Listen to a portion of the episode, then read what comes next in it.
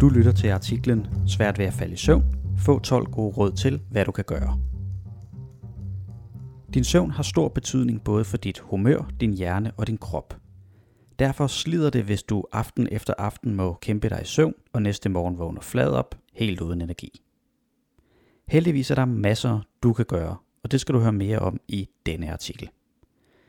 Er klokken 2.32, og har du vendt og drejet dig i timevis uden at kunne falde i søvn? Vi ved, hvor rive, krasse, flænse, flå frustrerende det føles. Her får du først fire råd til, hvad du kan gøre her og nu, for at slumre ind og komme godt igennem natten. Senere får du otte gode råd til, hvad du kan gøre for at få en god søvnrytme. God søvn starter nemlig længe inden du ligger dig på hovedpuden. Okay, her får du fire gode ting, du kan prøve, hvis du har svært ved at sove lige nu. Det første er at berolige din krop og hjerne med progressiv muskelafspænding. Ideen bag progressiv muskelafspænding er enkel. Du går din krop igennem kropsdel for kropsdel. Først spænder du op i musklerne, så holder du spændingen et øjeblik, og bagefter lader du dem slappe af. Resultatet er, at krop, tanker og følelser falder til ro, og du får derfor lettere ved at falde i søvn. I den skrevne artikel kommer der her en afspændingsøvelse, og den synes jeg, du skal prøve næste gang, du har svært ved at falde i søvn. Du finder som nævnt øvelsen i den skrevne artikel og ellers på vores YouTube-kanal mindhelper.dk. Lytter du fra en podcast-app, så får du et link til den skrevne artikel i beskrivelsen. Nogle oplever, at den her øvelse virker allerede første gang. Andre skal træne den et par gange. Kæmper du tit med søvnproblemer, så er det en super god idé at træne øvelsen i løbet af dagen gennem et par uger. Jo flere gange du prøver, desto bedre virker den, når du skal bruge den midt om natten. Et andet trick, du kan bruge, er vejrtrækningsøvelsen 4-7-8 vejrtrækning. Munke og kloge koner har vidst i årtusinder, at du kan berolige dig selv med din vejrtrækning. Og det behøver hverken at tage hele eller halve timer. Et øh, par minutter er faktisk ofte nok.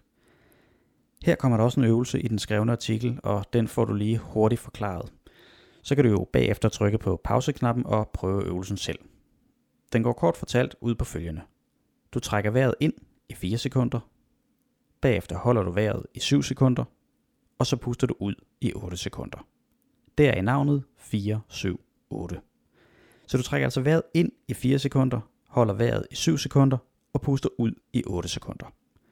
Gentag for eksempel øvelsen fire gange, og lav den gerne et par gange om dagen.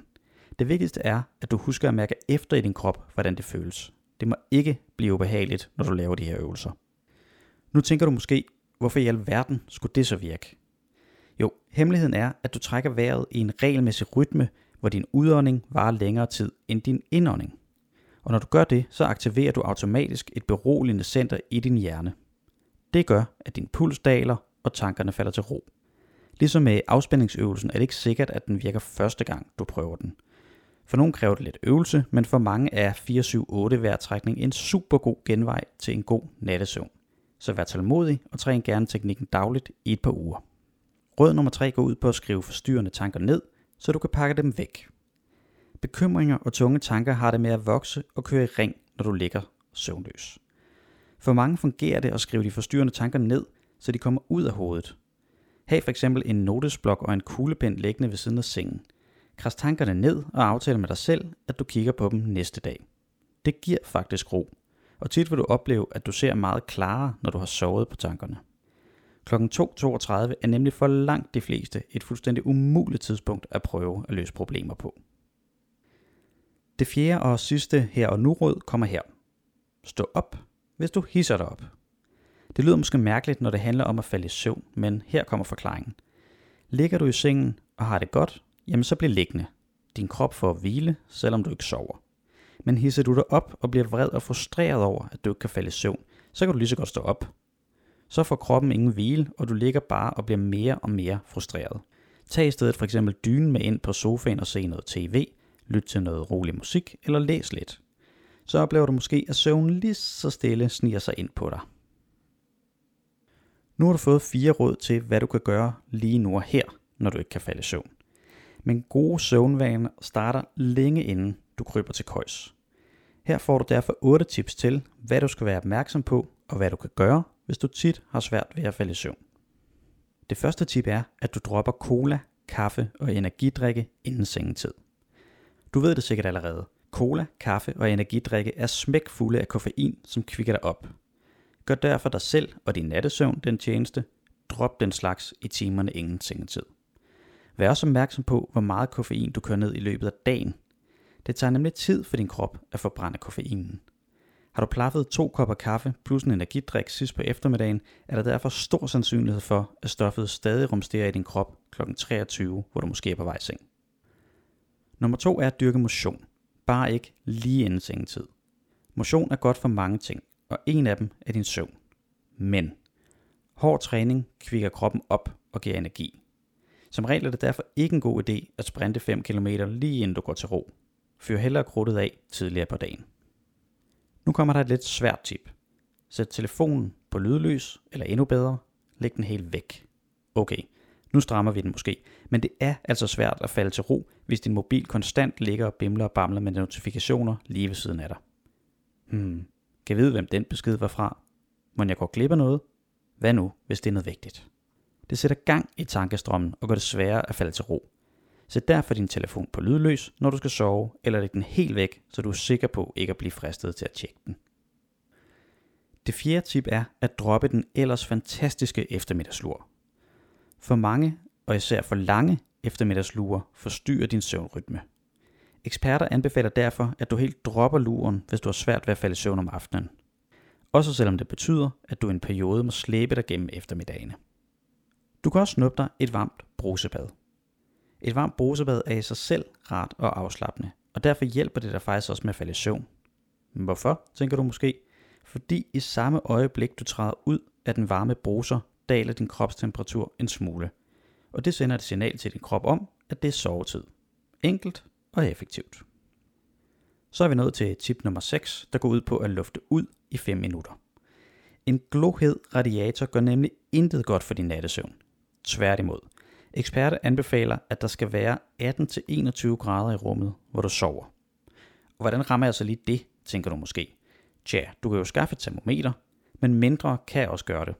Luft ud, for eksempel 5-10 minutter inden sengetid, eller sov med vinduet på klem. Så er der en god chance for, at du rammer de magiske 18-21 grader. En anden god idé er at slutte dagen med en mindfulness-øvelse, ligesom dem du hørte om tidligere. For mange fungerer det godt at slutte dagen med en kort mindfulness-øvelse. En af dem er Amanda. Hun siger, når jeg skal sove, har jeg en øvelse, hvor jeg forestiller mig, at alle mine tanker er bobler, som jeg kan gribe og lægge foran mig. Det gør, at jeg kan frigøre mig fra dem. Det er altså smart ting, der Amanda, og måske det også virker for dig. I den skrevne artikel linker vi her til fire enkle mindfulness-øvelser, du kan prøve allerede i dag. Hører du artiklen via en app, ja, så finder du et link i beskrivelsen. Det sidste tip går ud på at holde fast i en god døgnrytme. Din krop er et fint stykke mekanik, og den fungerer altså bare bedst, hvis du står op og går i seng nogenlunde samme tid hver dag. Også i weekenderne. Det er heller ikke helt ligegyldigt, hvornår du sover. Eksperter anbefaler, at unge får 8-10 timers sammenhængende søvn, og meget gerne om natten. Nu har du fået i alt 12 tips, og vi håber og tror, det kan hjælpe dig til at falde hurtigere i søvn. Men, hvad gør du, hvis problemet alligevel fortsætter? Alle har nætter, hvor søvnen smuldrer. Det er helt normalt, hvis det sker i ny og næ. Det kan fx være, hvis der er store ting i dit liv, der presser lidt ekstra lige nu. Men står det på i længere tid, er det en god idé at tale med nogen om det. For eksempel dine forældre eller en på din skole eller uddannelsessted. Eller du kan skrive til vores brevkasse her på Mindhelper. Du kan også tage fat i din egen læge, hvis du i en længere periode ikke har kunne falde i søvn om natten. Og når vi nu er ved lægen, så husk lige følgende. Tag aldrig sovemedicin uden at have talt med din læge. Piller fjerner ikke problemet, og du risikerer at blive afhængig af dem. For langt de fleste er medicin ikke den bedste løsning på søvnproblemer. Nu har du fået en række gode råd, og det var, hvad vi lige havde at fortælle i dag. Jeg håber, du kunne lide artiklen.